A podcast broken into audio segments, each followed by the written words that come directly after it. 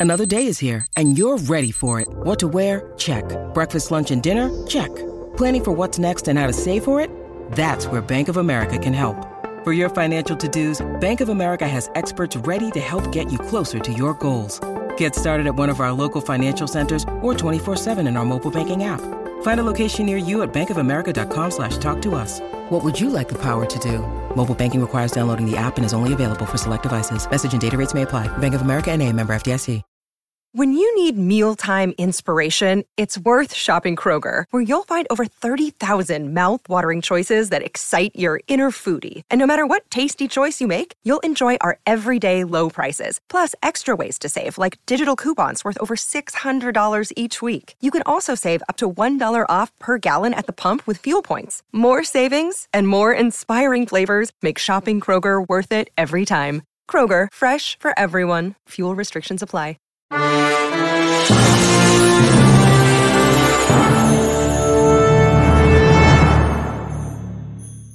Welcome, Pewter Report readers, viewers, and listeners to a brand new edition of the Pewter Report podcast, energized by Celsius, the official energy drink of pewterreport.com. We are here to recap day two of the Senior Bowl, which once again was very action packed with a lot of highlight plays from certain individuals. Both of that we talked about yesterday, and some newcomers that really showed out on day two. Of course, there was more Bucs news with the offensive coordinator coaching search and some more positions that they have to find on the coaching staff with a retiring of a pretty notable figure amongst the Bucs coaching staff.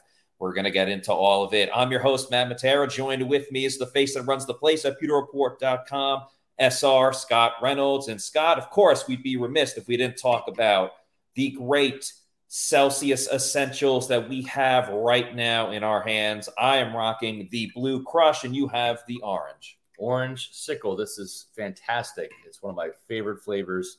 I like the, the traditional orange, don't get me wrong, but the orange sickle, the essential uh, version is is tremendous, and it's also these huge cans. These mm-hmm. are like regular size cans. They're not the thin cans, the skinny cans. Uh, I like both, but boy, these essentials they have given us the essential energy we've needed for your Senior Bowl coverage. And it's not just been Senior Bowl coverage, Matt. Yes, this week has been full of Bucs news from Tampa. Even though we're in, in Mobile, Alabama, Jason Licht is not here. Todd Bowles is not here. Assistant General Managers Mike Greenberg and John Spytek are not here. They're all back in Tampa doing interviews. Mm-hmm.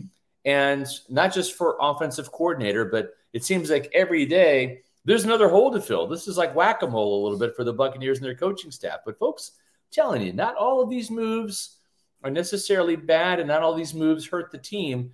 I think the Buccaneers can find some upgrades at offensive line coach and special teams coordinator, Matthew. Yeah, a little bit of a uh, addition by subtraction, some would say, with the latest news that broke actually when we were on our way back to where we are staying in Mobile, Alabama. Special teams coach and coordinator Keith Armstrong is retiring.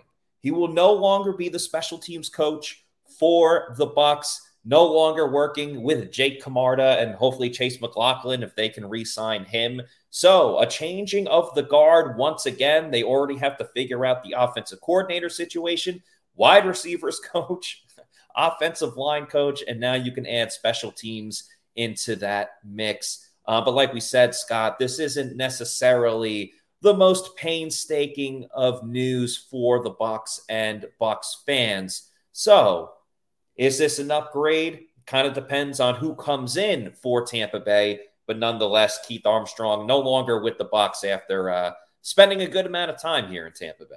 Yeah, you're exactly right. And I think the Buccaneers, you know, they they probably want to get a little bit more aggressive on special teams, right? We've seen Todd Bowles kind of shift his philosophy for the better. He's going for it now more on fourth downs. We saw at the end of the season. Matt, he actually used some timeouts in the first half. Finally but he didn't use one at the end of the Lions game. But you know, it's a work in progress, right? Um, I think Todd Bowles is remaking and reshaping this staff in his own image, and uh, this may not be the last departure that we see. This might be a situation, and, and I'm speculating because I don't know the answer. We're probing um, some sources, but I've not heard this definitively. But Uh, would not be surprised if this is a, you know, hey, we're, we're looking to move on, Keith. So either you can retire or we're going to replace you. I, I think that's the case. I don't know if that's the case, but I know that was the case last year with Clyde Christensen. They were going to fire Clyde Christensen, the quarterback's coach. He opted for retirement instead and, and decided to go out on his own terms that way. And uh, so there will be a new offensive coordinator. Now, when you look at the Buccaneers and their coaching staff, they have holes at offensive coordinator, mm-hmm. wide receiver, with Brad Idzik leaving to go to Carolina to join Dave Canales. Uh, Joe Gilbert, the offensive line coach, the run game coordinator, and also the other line coach, Harold Goodwin. So that's four. Yeah. Then you throw in Keith Armstrong, the special teams coordinator. That's five vacancies. Um, a couple of moves that I wouldn't mind seeing happening, and I'm not calling for these these gentlemen to lose their jobs, but I wasn't terribly thrilled with the job that George Edwards did. I think that that maybe that there's a better outside linebackers coach out there. Um, if he stays, I don't necessarily have a problem with it, but if you're, if you're working at revamping the coaching staff and trying to get better across the board, I think that's an area you look at the outside linebacker production the dips in numbers from Shaq Barrett. Joe Tryon Shoyinka went from four sacks to five. I know Yaya Diaby came on the scene, mm-hmm. but uh, Anthony Nelson, Cam Gill, there wasn't any breakout from some of those reserves outside of Diaby. Um, I, I, think that maybe Markees Watts' role was suppressed at the end of the year. I would like to see him more as a pass rusher. And then also, you know, cornerback. I, I think Rashad Johnson is a young, up and coming guy. I like Kevin Ross, but he's getting to be an older coach. Yeah. So maybe they want to go with with some younger people in some of these positions and and bring some fresh blood and some new ideas to the table. So it sounds like it's pretty much an overhaul for uh, most of the coaching staff. And even if it's a new offensive coordinator, if it's not an in-house coordinator or someone interviewing for the job, which we'll yeah. talk about in just a moment, why is the head coach still around if they have to revamp everything else? Yeah, I mean that, that's a good question, but it seems like this team is committed uh, for the 2024 season with Todd Bowles. They're giving him license to to revamp some of of uh, the roster here, and and if uh, if Joe Gilbert and Harold Goodwin want to go to Carolina instead, maybe that's the situation where the Bucs are maybe happy to see him go. They want this team to run the ball better, mm-hmm. and let's face it, as we said last night on the program for the last five years with Harold Goodwin and Joe Gilbert, the pass protection has been great. Tampa Bay's sack yes. numbers have gone down, but the run game has never really taken off. I think 24th was the highest ranking they've achieved, and, and the team was was dead last in rushing over the last two years. So that doesn't look great for the run game coordinator when no. when it comes to that. So I think Tampa Bay can find some upgrades at offensive line coach, and and I, th- I think they're going to find an upgrade with special teams as well. Thanks to uh, a Bucs Basement for this 499 super chat who's saying addition by subtraction.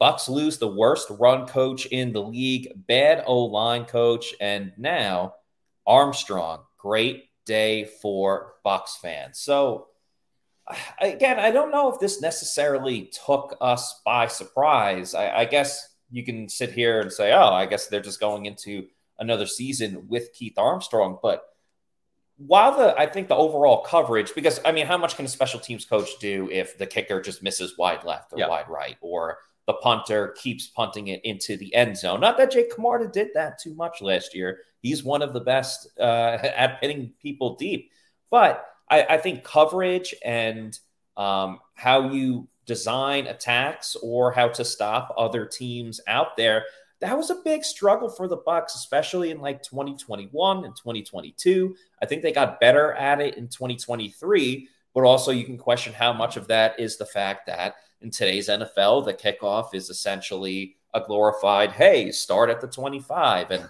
Camarda may have been able to mask a couple of things um, in the punt return game. But that, that's another thing I'd like to see as well, with all due respect to Deven Thompkins. I think he's been okay, yeah. but I wouldn't mind seeing – a bigger upgrade in the return game as well with the returner. A little bit more speed, a little bit tougher to take down. And I guess we'll see in the eyes of the new special teams coordinator whenever that gets decided.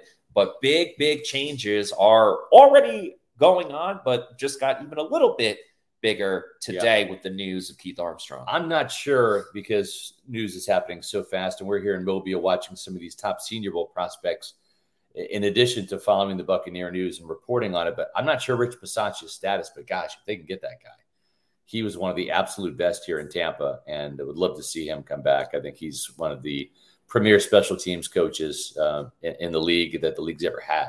Yeah, and he has a lot of respect of a lot of players around the league. Remember, before the whole Antonio Pierce thing yeah. with the, I was about to say Oakland, the Las Vegas Raiders, Bisaccia was in that situation of, hey, he took over as an interim coach, helped turn the team around a little bit. And there were a lot of people proverbially banging the table yeah. to say, let's make Rich Bisaccia the um, the head coach of the Raiders. And I think Las Vegas learned their lesson from what happened with Bisaccia that they decided, okay, let's not make this mistake yes. again with Antonio Pierce, which – hey, good on you, Raiders. But the only person that hates hearing that is Bisaccia yeah. that doesn't get the opportunity. So, yeah, he did go to Green Bay. And of course, he um, has history in Tampa Bay as well. So, yeah, I, I, think that would be cool to see. I mean, would you rather stay in Green Bay in Wisconsin where it's freezing cold or go to Tampa Bay where got an opportunity. I'm not sure about his contract situation, but uh, he is technically right now still the head coach, or sorry, the assistant head coach and the special teams coordinator for the Packers. Um, but like Joe Gilbert and Harold Goodwin, their contracts expired at mm-hmm. the end of the season, and they were essentially free agents, and they, they decided to go to Carolina. So, um, yeah, lots of news happening on the coaching situation there. Also, too, I'll put up a story and I'll, I'll, drop it in the chat here too. Let's talk about the offensive coordinator position because that's yeah really the the big one. Um, Buccaneers had had two pretty good interviews with a couple of, of candidates. Uh, obviously, Alex Van Pelt, the former Browns um, offensive coordinator and quarterbacks coach, obviously knows Baker Mayfield. They have that rapport. Um, and also Brian Robinson from the Eagles. Now, I know that a lot of fans are probably thinking, well, Robinson just got fired. Jalen Hurts regressed. The offense, you know, kind of went down the tubes and was part of the reason for that one in five slide, actually one in six when you include the loss to Tampa Bay in the playoffs after a 10 and one start to the season. Wasn't all Brian Johnson, though and that's about all I can get into right now. But I, I, will say this: I, I, believe that that Brian Johnson and Alex Van Pelt probably the front runners right now for the offensive coordinator position in Tampa, and for a couple of reasons. I think first of all, they have some experience calling plays, and I think that helps. If you look at at the relationship that Baker Mayfield has with Alex Van Pelt, those two years working together in Cleveland probably gives Van Pelt a little bit of an edge there. But when you look at the fact that both of those teams, Philadelphia and Cleveland, what do they do? They run the ball. Mm. What does Todd Bowles want to do? He wants to run the ball, have a commitment to it. And that was kind of the mandate and the reason why they went out and got Dave Canales from where? Seattle, a team that likes to run the ball. So both of those guys, Van Pelt and and uh, Johnson, have a couple of things in common. They both have play calling experience. They both come from teams that like to run the ball, have a commitment to it, and then also incorporate the play action pass, the RPO game, right from uh, for for Philadelphia. And those are some styles that we've seen really fit Baker Mayfield well. Yeah.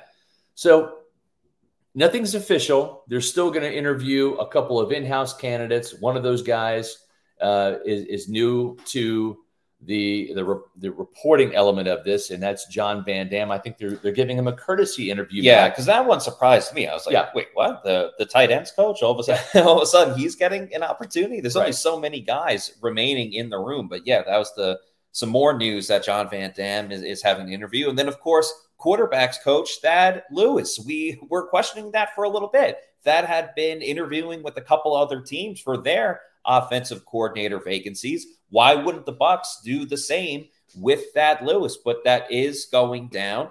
Thad Lewis has been in the organization for a little while now. Started as an intern in yep. that 2020 season when the Bucs won the Super Bowl. Went on to be an assistant wide receivers coach in Tampa Bay, and then of course last year got upgraded to the quarterbacks coach, which is his natural position, what he played at Duke and where he played in the NFL as well. So I think it's always good when you have a coach, and there's a lot of coaches that have this too, but where they've had to look at a couple of different pieces and different parts in an offense with him, with the wide receivers, as we just mentioned, and now the quarterback. So you got two more in-house candidates that are interviewing for the Bucs offensive coordinator job. And to get back to that run game and emphasizing that a little bit more, I do wonder though, is it just, hey, we need to run the ball more mm-hmm. efficient because we were dead last the last two years? Or is this going to be somewhat of a makeover of how the Bucs offense looks in case not everybody comes back,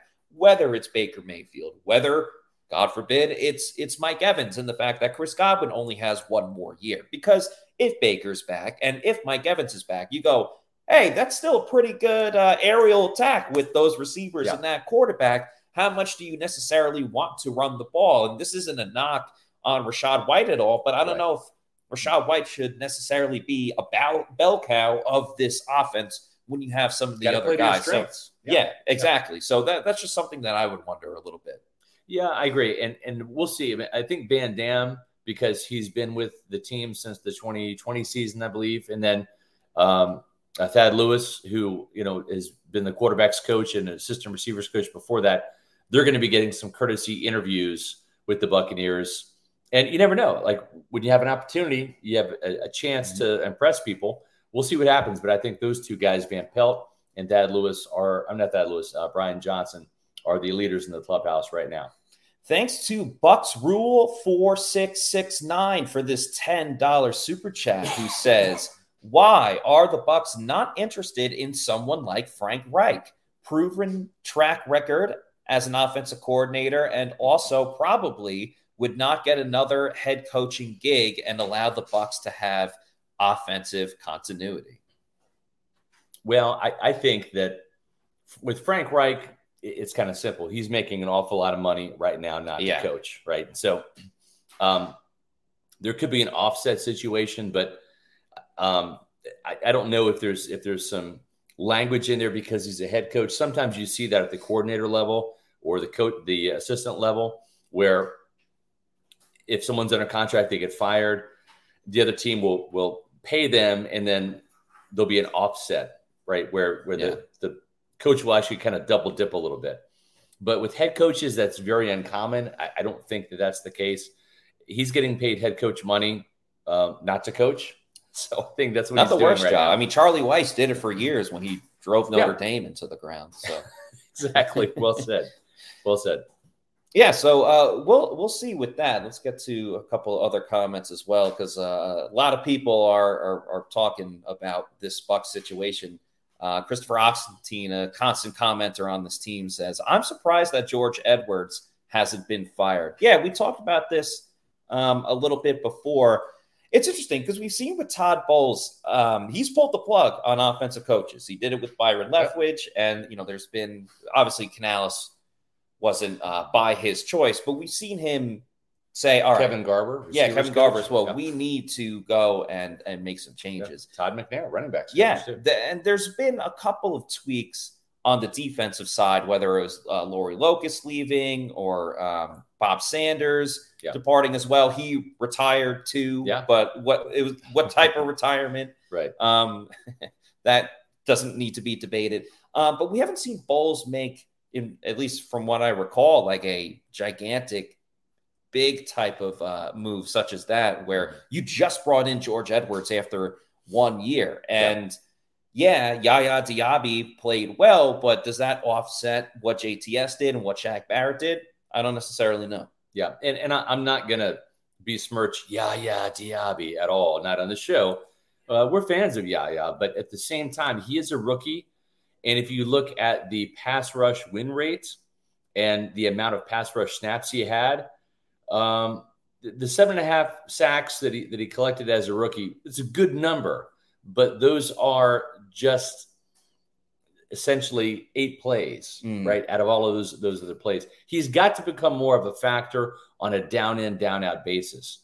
And I want to say two of those sacks, I believe, were chasing quarterbacks out of bounds, which still counts statistically, and it still results in negative yardage. So when yeah. you bring them down uh, to the ground with the sack, or you're you're chasing J, J, uh, Josh Allen out of bounds for your first sack, as you did in Buffalo, if you're Yaya Diaby. Uh, he just he's got some more room to grow and improve and, and really becoming more of a consistent threat Mm. to the quarterback. That's going to be his next step, I think, is is to increase that pass rush win rate and become more of a factor as a pass rusher, more pressures, more sacks, etc.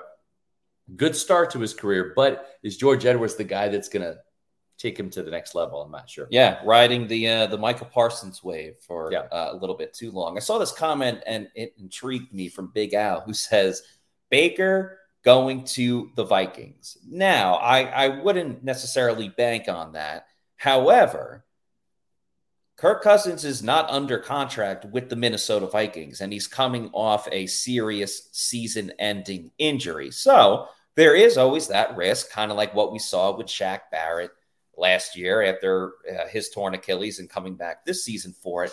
Do you 100% believe that um, you're going to get the same type of production from a quarterback that's played at a pretty high level with Kirk Cousins? I know there's always the joke that he could never play in prime time, but overall, he's in the upper tier of quarterbacks compared to what we've seen from the rest of the league. So, what if Minnesota says, oh, you know what? We don't want to pay Kirk Cousins all of that money, especially because he's up there in age and coming off of an injury where Right. you can go, okay, we're, we'll still have to pay Baker, but probably not as much as Kirk Cousins. And Kevin O'Connell believes that he can work with Baker Mayfield. It's a little bit of a mu- musical chairs type of situation. And what do, what do the Bucs do after that is uh, is a big question and a scary question too. Yeah, I mean, if you're Baker Mayfield, right, you you owe something to Tampa because they gave you a shot at resuscitating your career, which you did. And and part of that was the Buccaneers support system and the opportunity, right? The other part of it was the talent here. Throwing to Mike Evans, not not a bad thing. Chris Godwin as well, thousand yard Mhm. receiver. This offense seemed to fit Baker like a glove. And if you're going to bring in, let's say, someone like Alex Van Pelt, then has some familiarity, you probably feel comfortable about that. At the end of the day, though, you don't play football for free. And keep in mind, Baker Mayfield, there have been some reports where he lost $12 million, and we can't confirm that, but Yeah. but th- there there supposedly was some financial loss there. Then you throw in the fact that he only made $4 million last year. Now, he did make a couple million more as uh, incentives and bonus money, but still under $10 million for Baker Mayfield. And he looks around the league and he says, well, there's Daniel Jones making 40 million a year. There's Deshaun Watson, who's not nearly as good as, as I was in Cleveland, making $46 million a year. So I know that people have kind of been fixating on the number of Geno Smith, a three-year, $25 million. Right. Um, I, I think he's going to make more than that. Josh Queipo believes 27, 28 million, you know, per year uh, is, is probably more reasonable. But I tell you, if Minnesota gets into uh, a bidding war with the Buccaneers, if if Atlanta jumps in, Atlanta might feel like they're one player away from igniting that offense that has Tyler Allgeier, Yeah. Bijan Robinson, Jonnu Smith, Kyle Pitts at tight end, Drake London. Drake London at receiver. Um, you upgrade Desmond Ridder and and Taylor Heinicke with the Baker Mayfield, Yep. and all of a sudden that's a double whammy. It- It's a death blow to Tampa Bay because now they don't have a quarterback mm-hmm. except for Kyle Trask, unproven, and then Atlanta's gotten better. So I'm a little fearful that if Baker Mayfield does go into free agency, and maybe he wants to free agency, maybe he wants Yeah. to ignite a little bit of a bidding war to see what other options Do a little are out flirting. Yeah. I mean, his market's never been higher. He's That's hitting the true. market at the right time. This could be a situation where I know if I'm his agent, I'm saying he's better than Daniel Jones, better than Deshaun Watson, and maybe not 46 million that Watson's making, maybe not Right. the 40 million Daniel Jones is making. Um, but I want to say Ryan Tannehill was also making 36 million. So that could be a situation where that number could really rise up above $30 million for Baker Mayfield. And if the Buccaneers do meet that, the problem is they've got Lavonte David, they've got uh, Antoine Winfield, they've got Mike Evans, they've got Chase McLaughlin, right? And Baker Mayfield. Those are some big name free agents that they have to resign. If you go from that guesstimate number of 27, 28 million dollars, and you have to end up paying Baker Mayfield, say, $32 million. It's $5 million that you could be putting towards an edge rusher. Five Yep. million dollars you could be putting towards a strong safety Absolutely. or interior offensive line. And it's one less player that you're going to get in free agency to that that you might have to address now in the draft, and you might have to start a rookie rather than finding some veteran help in free agency. And it seems like, especially at quarterback, they're always looking to reset the market. But speaking of markets, there's one product out there that has cornered the market as the best energy drink around, and that is Celsius Energy Drinks, the official energy drinks of the Pewter Report podcast. I cannot recommend enough the Celsius Essentials, especially the Blue Crush. I like the Blue Crush. I like the Arctic Vibe. Um, big fan of all the flavors, though. Can't go wrong with any of them. But check out the new Celsius Essentials. They got 275 milligrams of caffeine, but absolutely no sugar at all whatsoever. You can get the three flavor variety pack over uh, at Walmart. You can get them at 7 Elevens nationwide. They have built a formula that helps give you the best physical performance that you are looking for to elevate your game to the next level. So, whether you want the Celsius Essentials or maybe some of the old school flavors like the Fuji Apple Pear, the sparkling orange, the sparkling watermelon, whatever it may be, if you need to know where to find a Celsius energy drink, you might be in Mobile like us right now. You might be anywhere in the United States looking for Celsius. Go to the Celsius store locator, punch in your address, and it'll tell you the closest geographical location where you can pick one up. It could be at a Walmart, 7 Eleven, health and fitness store, or maybe your Bodega. And once you keep going to your bodega and you know you love Celsius and you want more of it, that's when you can go and buy it in bulk. I'd recommend getting that variety pack because there's so many awesome flavors of Celsius and variety is the spice of life. Go to Amazon, do that subscribe and save, and have it sent to your place of residence whenever you want. You're the captain, you're in charge. Just make sure you're drinking Celsius energy drinks, the official energy drinks of the Pewter Report podcast. Scott, there was another retirement that Josh Queipo told uh, me about, and you may have read it. Um, Anthony Auclair, former Tampa Bay Buccaneer great, has retired. The reason why we bring that up is we used to have uh, that discussion about putting a Yeah. little bit of money on an Anthony Auclair Prop bet. touchdown because it was it was so astronomical. Yeah. Fortunately, never hit it. But uh, anyway, congrats to Anthony Anthony Auclair. Yeah. And good luck post retirement. I remember when he was at the East West Shrine Bowl back when it was in St. Petersburg and Mhm. talking to him.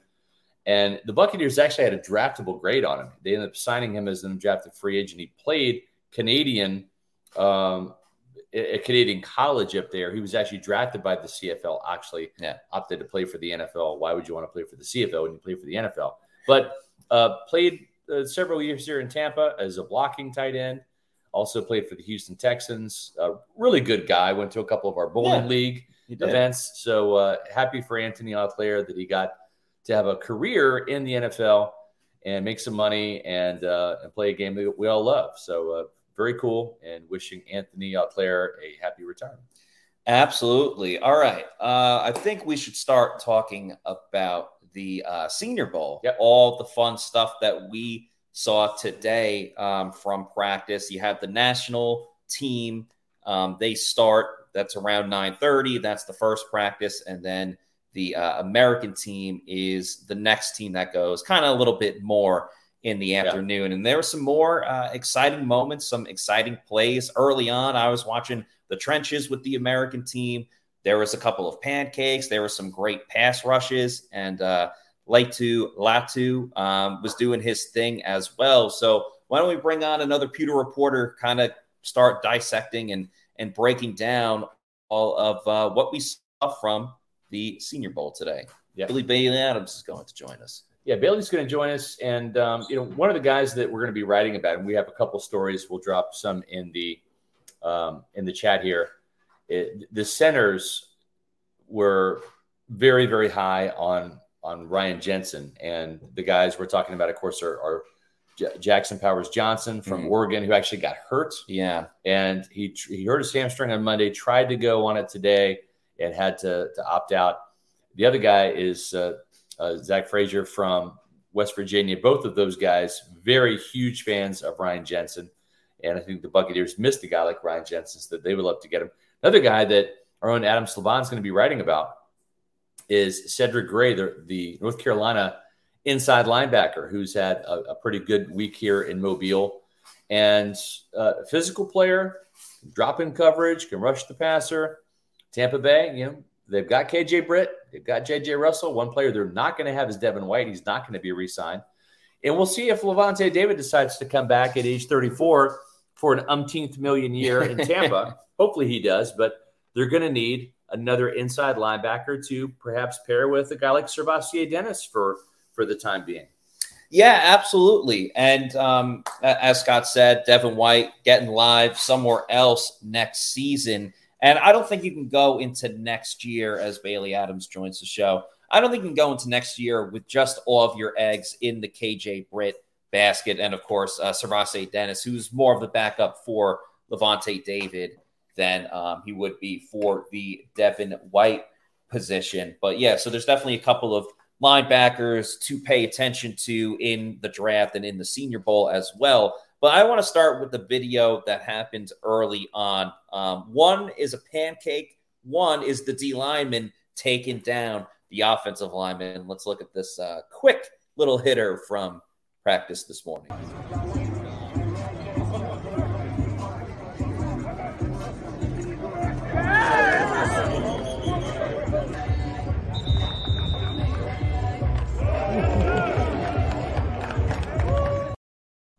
So uh, that first video, the Washington offensive tackle with the pancake, that was uh, Roger Rosengarten. Uh, shout out to the Huskies again. Pipeline of Buccaneers uh, currently on the team. We we gone through that multiple times.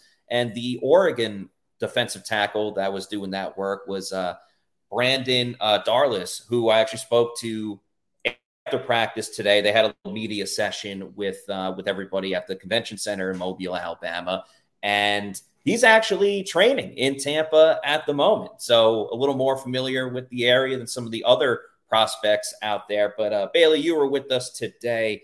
Um, I know we were all watching different um, different positions, yeah. different groups, and everything. But what kind of stood out to you a little bit? So I think starting with the national team's practice, which was the first one we saw, uh, that wide receiver group has yes. a bunch of studs in it.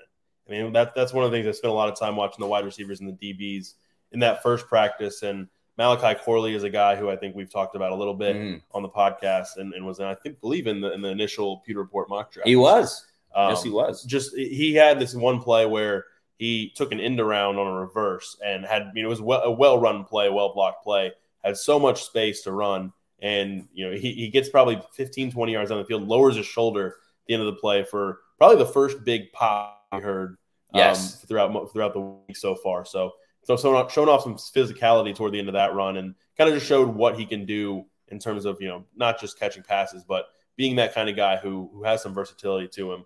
Um, another guy we talked about, Brendan Rice, yesterday from USC. I think a little bit more of an up and down day today. Um, still f- found some ways to get separation, um, and I, I, think on the whole it has had a, a, pretty good week, looking good for himself. Um, Ricky Pearsall, the, yes. the Florida, the Florida wide receiver, continues to be one of the more impressive wide receivers out there between both teams. And a guy I didn't really know much about coming into the week, and a guy now that I'm going to probably dive a lot further into going forward because of the type of week he's had so far. And then I've got to shout out my guy Javon Baker from UCF. Yes. I mean, he's he's been out there with, and lot, that's what I noticed from a lot of these guys in the national team, just the separation they get. And, and I know some of it's been, you know, maybe some poor play on the on the DB side, but there's just been some the route running of these guys is, is crazy to watch at some points. Yeah, it really is. I want to talk about uh, Pearsall a, a, little bit more. Obviously, a lot of Florida Gators in in the chats in the comments. Pretty split between Florida and Florida State, but uh, we can get into that another time. It's so interesting to watch him. And to your point, there's been a ton of different wide receivers that and let, us face it, when it's one on ones, it's a little bit more dictated yeah. for the wide receiver, understandably. There's no pass rush. The quarterback has all day. The defense has no help. The corner in that situation or safety in that situation has no help. But with all of that said, Pearsall is just separating himself at an incredible rate. And it's almost one of those things. It's like, is this guy truly balling out, or is there just a lack of production and performance or even athleticism from some of the corners and the safeties that are out there? I haven't fully determined that just yet, but uh, for sure, Pearsall is a guy that I think a lot of people should be paying attention to when the combine gets around and when uh you know when the draft gets closer too to see who the Bucs have uh, meetings with moving forward. Yeah, and somehow out of all of the guys I just mentioned, I forgot to mention Roman Wilson, who I think has been another yeah. one who has been over the first the course of the first two days has had some highlight plays. The Michigan wide receiver, and I think had the best catch we've seen all week toward the end of practice. He made a one handed catch uh, near the sideline where I think he ended up on his back somehow somehow brings the ball in and one of the more impressive, most athletic things we've seen this week. But yeah, I mean the wide receivers on, on the whole have been been very impressive on the national side. Um, and then a lot of the stuff in the trenches has been extremely fun to watch. There's been a lot of give and take on those sides. I think the D line is, in a lot of cases, gotten the better of the O line, but there's been some some outstanding uh, individual performances. We talked about Jackson Powers Johnson yesterday, and uh, unfortunate that he he has is dealing with a hamstring injury and kind of fuzzy on when that occurred because I know there was some talk on NFL Network today that he kind of did. He played through yesterday. He played yeah. through that hamstring injury, and to, to for him to do that and the type of day he put together was you know quite quite the feat for him because um, I think he's only going to see his his stock rise from you know the day and a half of practices that he's put in so far. You got to respect a guy that's still willing to play hurt even in a game that doesn't count. And yes, you are putting on a job interview essentially for the NFL at the next level, but you don't want to risk it and get hurt because we've seen other guys, maybe not necessarily the Senior Bowl, but yeah. late games in the season. Even Jordan Travis, the Florida State quarterback, yeah. I think is a good example. Like at this point, he would be getting ready for the draft, I probably would imagine he'd be at the Senior Bowl, just given like where he would be at the moment. So you always got to look out for that. I think Josh Queipo was talking yesterday about when when he was speaking to to certain people in the media, he was just like, "Yeah, I love contact, I love physicality, yeah. like that's what it's all about." So that guy, we will not stop talking about him as the draft process goes along. I do want to talk about a couple of defensive side um, starting with good thing Scott's not on the show at the moment because we're going to talk about a uh, Kansas player real quick. Austin uh, Booker really had a great day. There was like three times in a row where he just got the better of the offensive lineman in front of him, showed some quickness, got after the quarterback quickly. There was one, it was a botch snap. He was right there. He got up and started screaming after he got the sack you love to see that type of um, intensity and and and just overall aggressiveness that you want from a defensive lineman and defensive end, edge rusher, whatever you want to call it. Um, the other guy I wanted to mention from the Ohio State, um, but eh, they lost to Michigan, whatever. But anyway, uh, Michael Hall showed a little bit of everything today. Was able to just have a strong power push all the way back into the quarterback. That um, it, it was actually Sam Hartman that was throwing at the time, pushed the lineman back into Hartman, and the, the ball was already let go. But just seeing that physicality, he had two other sacks in the 11 on 11 periods. So showing consistency out there. And then the thing I liked as well, there was one where the quarterback was rolling to the outside. He got up after it and had a pass breakup and was able to knock the ball away. So showing a little bit of versatility, different areas of his game. That's what scouts and GMs and everybody is looking for, especially for a team like the Bucs. I mean, we yeah. know how Todd Bowles loves to mix things up on the defense. Yeah, absolutely. And, and I think uh, I might have caught the end of that play where you're talking about Hartman. I saw Hartman end up on the ground, and I was like, "Well, the quarterbacks aren't supposed to get hit. How did yeah, that happen?" Yeah, yeah. Um, and so that might have been that play. I didn't see the entire play, but yeah, I think he was one, and, another was Braden Fiske of Florida State. yes. on the uh, American side, where his get off is just it's, it's crazy. I, I think there's some some parts of his game where he'll need to clean it up and he'll need to probably develop because if he doesn't if he doesn't beat you right off the snap there, but when he does, you, you I think you were the one probably there was putting that up on uh, on X on Twitter yesterday yeah. where he was just it was like he was timing up the snap perfectly and he was getting after yeah, the quarterback with with aggression right off the bat. Um, and the other one is I think we talked about him coming into the week a lot was the Texas this defensive lineman is just a giant, giant dude, and he's got so much power to him, and and it was really fun to watch. He had quite a few good reps today, and, and the last one was Eric Watts from UConn, was Yeah. another one who displayed some power that we maybe didn't know that he had, um, and, and someone that I'd probably like to watch again uh, tomorrow as we wrap things up here. I got to speak to Fiske later after practices were done, and, and there were some other people asking him about, "Oh, you're so fast, you're so fast," and he got asked like, "What's the best part of his game?" And he said his motor and everything like that. So I kind of took it in another direction. I was like, "All right, well, you're good at this, you're mm-hmm. great at that. What are you trying to work on?" And it was a little. He said a little bit of everything, but just being a better pass rusher in general, and he was able to get. He's he, Florida, lead Florida State in, in sacks or anything like that. Yeah. But he showed a little bit of pass rushing prowess, which could just make it a little bit better. By the way, Mike Alstott is not on the podcast today. You may hear that train in the background. The We love the A train, but he's not going to uh, be on the show just yet. So, yeah, Fiske is a guy that I'm a big fan of. Um, really enjoyed what I saw from him. Um, and he's he, of course, is also on the American team. There are a couple of guys on the American team that I want to talk about as well. But before we talk about them, I want to show a highlight from two players in particular that these were some sweet, sweet plays. One was Kentucky running back Ray Davis, the other one was South Carolina wide receiver Xavier Legette. I'm not even going to intro the video because I just want you guys to see all the awesomeness.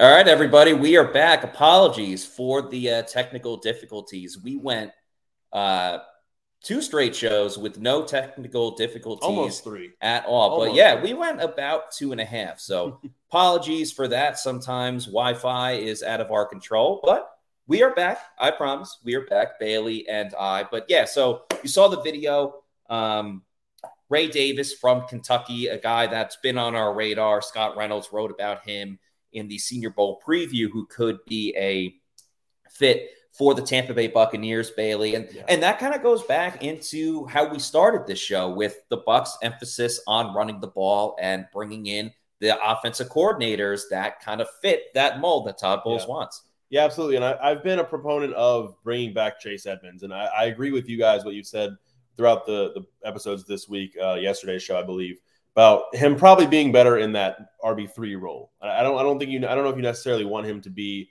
the guy you have to go to as the change of pace, um, but I think he's a good guy to have. So if they can draft someone, someone like Ray Davis to pair with Rachaad White, I, I would really like that running back room of, of the rookie Rachaad White and and Chase Edmonds as the veteran because I think there's a lot of value in that. But Ray Davis, out of the running backs here at the Senior Bowl, Mhm. has been by far my favorite so far. Um, it looks like he has great vision, good burst. He's just he runs hard. Um, you know, I mean, you saw that that athleticism with that, that one handed Yeah. catch, and I think he I think he made almost made a one handed catch also yesterday. It was one that he made high pointed the ball near the sideline. I'm not sure he got his feet down, but just the athleticism to make the catch itself. Um, one of those things that that you love to see out of out of a running back and a, a guy that's has been very exciting to watch at points throughout the week. And another reason I would like to see him on the Bucs is that I can uh, make picks for him over at Underdog Fantasy. Use that promo code Pewter. That's P E W T E R when you first sign up and download the app. There's one more NFL game. Now you can do it for Underdog Fantasy this year, and of course that's the big game, the Super Bowl. But you're in luck because you can do it for a bunch of different sports as well. Of course, the big ones that we all know: the NFL, well, the NHL, MLB, and the NBA. You're just picking a number of different stats that are higher or lower on receiving yards or touchdowns or tackles. If it's something like the NBA, it'll be points and rebounds. So it's super fun to do. You pick at least two players for one from each team, but you can go all the way up to five players and win up to 20 times your money in a single event. So, uh, once again, download the app Underdog Fantasy. Use that promo code Pewter. That's P E W T E R. Shout out to our friends over at Underdog Fantasy. Um, another guy, sticking with the wide receivers, and then we're going to talk a little more defense again.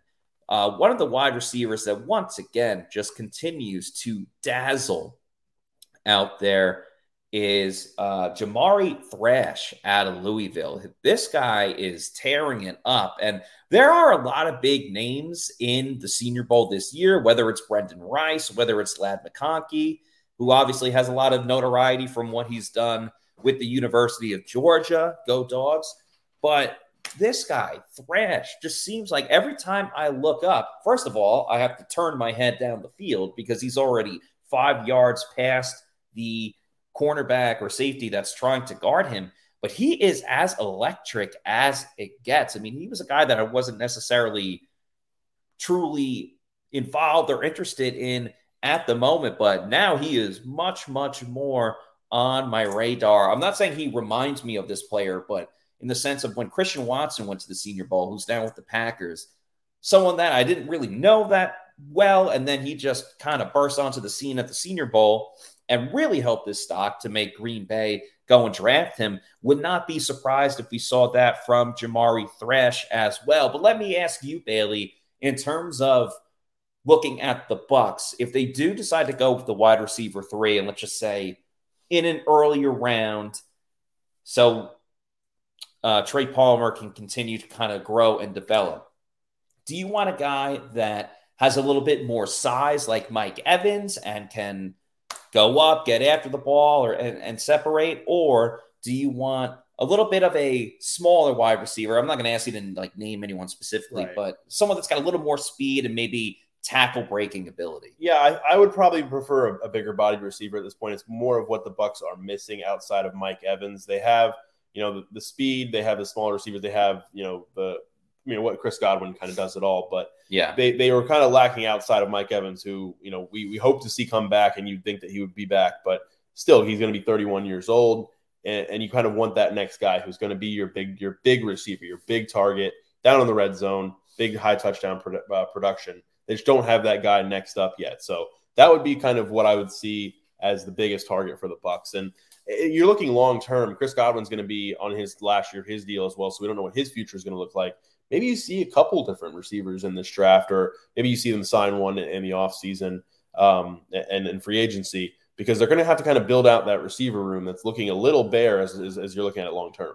Yeah. I mean, the, the room is so bare, they don't even have a coach, a wide receivers coach. That's how what we're looking at with the Buccaneers. Let's get to this comment I saw from Felix Schmidt, who says, Wrong. We need yards after the catch. Well, you can still find a big receiver that can still get the YAC. But I hear you. You want the fast guy, the the the tackle breaker, a little bit more of a Malachi Corley and.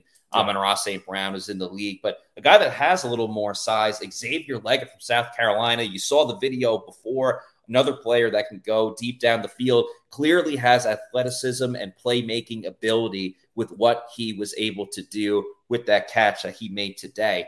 But Let's turn our attention over to the defense a little bit. There's uh, there's Xavier Legette uh, from South Carolina, who's playing with his quarterback Spencer Rattler at the moment. But I uh, want to talk about the cornerbacks as well. DJ James from Auburn, I thought played quite well today. Another Louisville player, Jarvis Brownlee, really, really stole the show for me. Um, he's wearing number 19 this week, in case anyone's in Mobile and wants to go check out tomorrow's practice. Like I said before, very difficult with these one on one wide receiver to cornerback dealings, if you will. Yeah. He has decent size.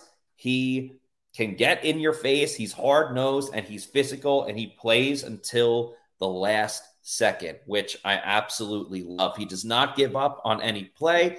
And what's important for me personally when watching a cornerback and looking at a defense, we've seen it with the Bucs. They drop a lot of interceptions because a lot of times they are covering, covering, covering. Oh, shoot, the ball is here. damn, I dropped it. There are other corners out there that anticipate the play. yeah, yeah, that anticipate the play, whether they know what route the receiver is going to run or they're reading the quarterback's eyes and say, all right, he's going here. And then they jump in. I'm not saying get crazy aggressive, but they're able to jump it just a little bit and know that they have to catch it and head down the field.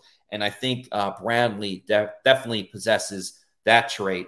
Um, and then Kris Abrams-Draine from Missouri, I, I thought was a, another cornerback that made a couple plays, didn't take the ball away, but but had a PBU out there. Um, enjoyed watching him. Got the better of some of the receivers in the afternoon, and sticking with Missouri, the last defensive player that I thought um, really showed out, Darius Robinson. He had uh, from Missouri. He had a rush at the end of practice. It was like one of the last ones where the offense was trying to run a screenplay. And sure, like at times the they you're supposed to let the defender go. But in this case, I'm telling you, he just beat the tackle off the edge and got there so fast, the quarterback just had to spike it down into the ground. And obviously, D line, edge rusher, pass rush is one of the big positions that the Bucs may fill, um, you know, within the first round of this year's draft. I think it's probably one of their, their biggest needs. It's probably one of their earliest targets in that draft, depending on how the board falls.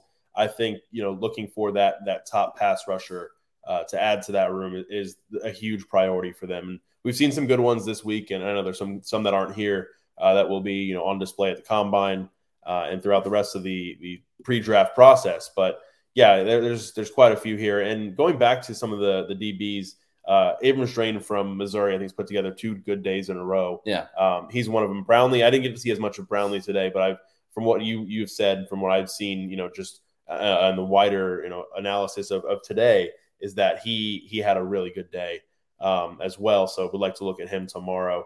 And then somebody I, I watched a lot yesterday and saw some of today is Auburn safety Jaylin Simpson. Um, he he made a play yesterday where it was just it was again it was one of one of those one on ones and you you talk about it. it's not really going to favor the the defender in that situation, but he just was he stuck to the guy you know probably 10, 10 12 yards down the field and didn't even really have to make a play on the ball because he he gave out no leverage. There was the guy was just mm. stuck to the sideline, and all the quarterback could do was throw the ball out of bounds. There was no chance the receiver could get it. He also made a really nice pass breakup uh, yesterday on Ben Sinnott, the Kansas State tight end, when you know he yep. knocked that ball away. So he made a couple couple plays. I saw him make a couple plays today too. So kind of a, a more slender guy. I don't know that he's necessarily um, the, the perfect fit for what the Bucs need, but somebody who's been out there making plays and, and want to give him some shine as well. Now, after practice, like we said before, we got to go to the convention center and, and talk to these players in a little bit more of a formal uh, setting because after practice, we usually get like 10 minutes. Everyone's running around. you don't know where anyone is. Yeah. Um, so it was good to get a little more uh, FaceTime with these players. And there was one player in particular that cares a lot about Tampa, and he was calling Tampa his home. And if you want to buy a home in the Tampa Bay area, the best realtor to deal with is Eric Gross and the Eric Gross Realty Group. It takes a full team effort to win a football game, and it takes a full team effort to win in real estate. The Eric Gross Group has done hundreds of transactions in this crazy real estate market and has experience in all types of situations. Eric is an avid Pewter Report reader. We've had him on the show a couple times and looking forward to having him on again. And he's a Tampa native whose father was stationed at MacDill Air Force Base. He and his team have the market knowledge, top notch communication, and commitment to excellent service that sets them apart. With their strong team of vendors and a network of over 85,000 agents, the Eric Gross Group will turn your dream of buying or selling a home into a reality. Their clients are not just transactions, they are lifelong friendships. Don't let the stress of buying or selling a home keep you out of the game. Let the Eric Gross Group take the pressure off.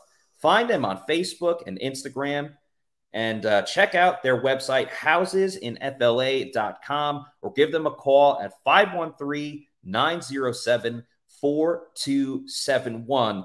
That's housesinfla.com and 513 907 4271. No matter where you are on your home ownership journey, you'll feel welcome with the Eric Gross Group, the official Realty Group of the Pewter Report podcast and pewterreport.com. So, of course, the, the person I am talking about is Washington quarterback Michael Penix Jr., who grew uh, lived in the Tampa area for uh, a little while back in his high school playing days. Gave a shout out to Tampa, Florida after they beat Texas to go in the college football playoff to go to the national championship game. I asked Michael Penix today, what does Tampa mean to you, Michael Penix? What he said. What's the city of Tampa mean to you?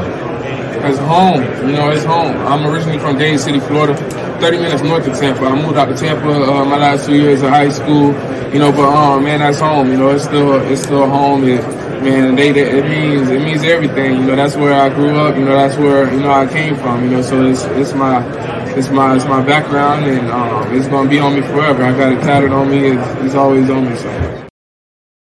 I know people feel a number of ways about Michael Penix and can he make it in the NFL? How much of the injury history uh, will affect his draft status? But it's cool to see a, a, a Tampa local get a little bit more of a national stage. Bailey, we didn't talk too much about the quarterbacks. I don't know what you saw today or what your opinion was of um, of the quarterbacks that we that we watched. Let's say coming into the week, I was really excited about this group of quarterbacks. I thought it was a huge improvement over the quarterback group from last year at the Senior Bowl. I haven't been overly impressed throughout the first two days of practice. I, I think probably the best one yesterday was Sam Hartman from Notre Dame. I think had a pretty good day himself as well. Um, haven't been overly impressed with Bo Nix, and I just thought it, it's it's been a little weird, and I haven't think I don't think they've really have given Michael Penix a chance to to show off his arm. You know what we saw him do at Washington with those great receivers that he had in that that Huskies offense. So nothing overly impressive from the quarterback so far. You know, as great as the wide receiver group is here, you yeah. know, I, have seen too many times where the, the receiver gets separation and the quarterback just can't hit him. So maybe a, th- Thursday will be a, a, better day for the quarterbacks, and maybe they'll turn it on for the game on Saturday. But um, yeah, I mean, over, overall, it's been you know a little disappointing from what I expected coming into the week. I hate to say it, but I, I agree. Not that I don't like agreeing with you, but in this case of the quarterbacks, I think Penix has been average at best. Hartman's been okay really haven't enjoyed what I've watched from Nix. And on the other team, it's really just Pratt that yeah, uh, Pratt. He, he, had a solid day today, through a great laser of a uh, football threading the needle. So, yeah, hopefully we get some better quarterback play tomorrow. I think that would be super um, important for this team. We have a little bit of last second breaking news. The Bucs are going to be interviewing another offensive coordinator candidate, also coming from the uh, Detroit Lions. Liam Coen, is that correct? Uh, no, he's, uh, he's from the Rams. Kentucky and former Rams coordinator. Okay, former Kentucky and former Rams coordinator uh, Liam Coen going to be interviewing for the offensive coordinator job as well. Again, Ram system. Baker Mayfield played there for a little bit, so there's your connection once again. Bailey, I don't know if this offensive coordinator search will will ever end. You know what's bizarre is I can't remember exactly how long it was last year. I think it was longer. It feels it feels like it's already been extremely long. But yeah. now it's only left what last Thursday. So yeah. we're coming up on a week, and I think it's felt more like a two or two or three weeks. So we'll see where they go. I, I think you know we talked about it yesterday, and I, I said I don't know that anyone overly has me overly excited about the you know the direction that they'd be going in on offense, but you know beggars can't be choosers, I guess, and they're they're kind of casting a wide net and trying to find you know that next special guy, and we'll see what they come up with. Well, whatever they decide to do, you can find all of the coverage, content, and everything, whether it's the Bucs coaching search, whether it's the Senior Bowl, you can find it all at pewterreport.com. Please make sure you are following our social media on X, Facebook, Threads, and Instagram at Pewter Report. And our YouTube channel is Pewter Report TV, where we have tons and tons of content that are all Bucs related. Guys, this has been so much fun doing it this week. There will be no show tomorrow as we are traveling back to Tampa after the practices conclude in Mobile uh, for tomorrow's practices. Um, we make our way back to Tampa, but then we'll be back with the podcast next week at its regular scheduled time at 4 p.m. So it's been great talking to everybody. Thank you so much for Bailey Adams, for Scott Reynolds, and the rest of the Pewter Report crew. I'm Matt Matera saying thanks everybody for watching, and we'll see you next week for another edition of the Pewter Report podcast. Out. Out. Out.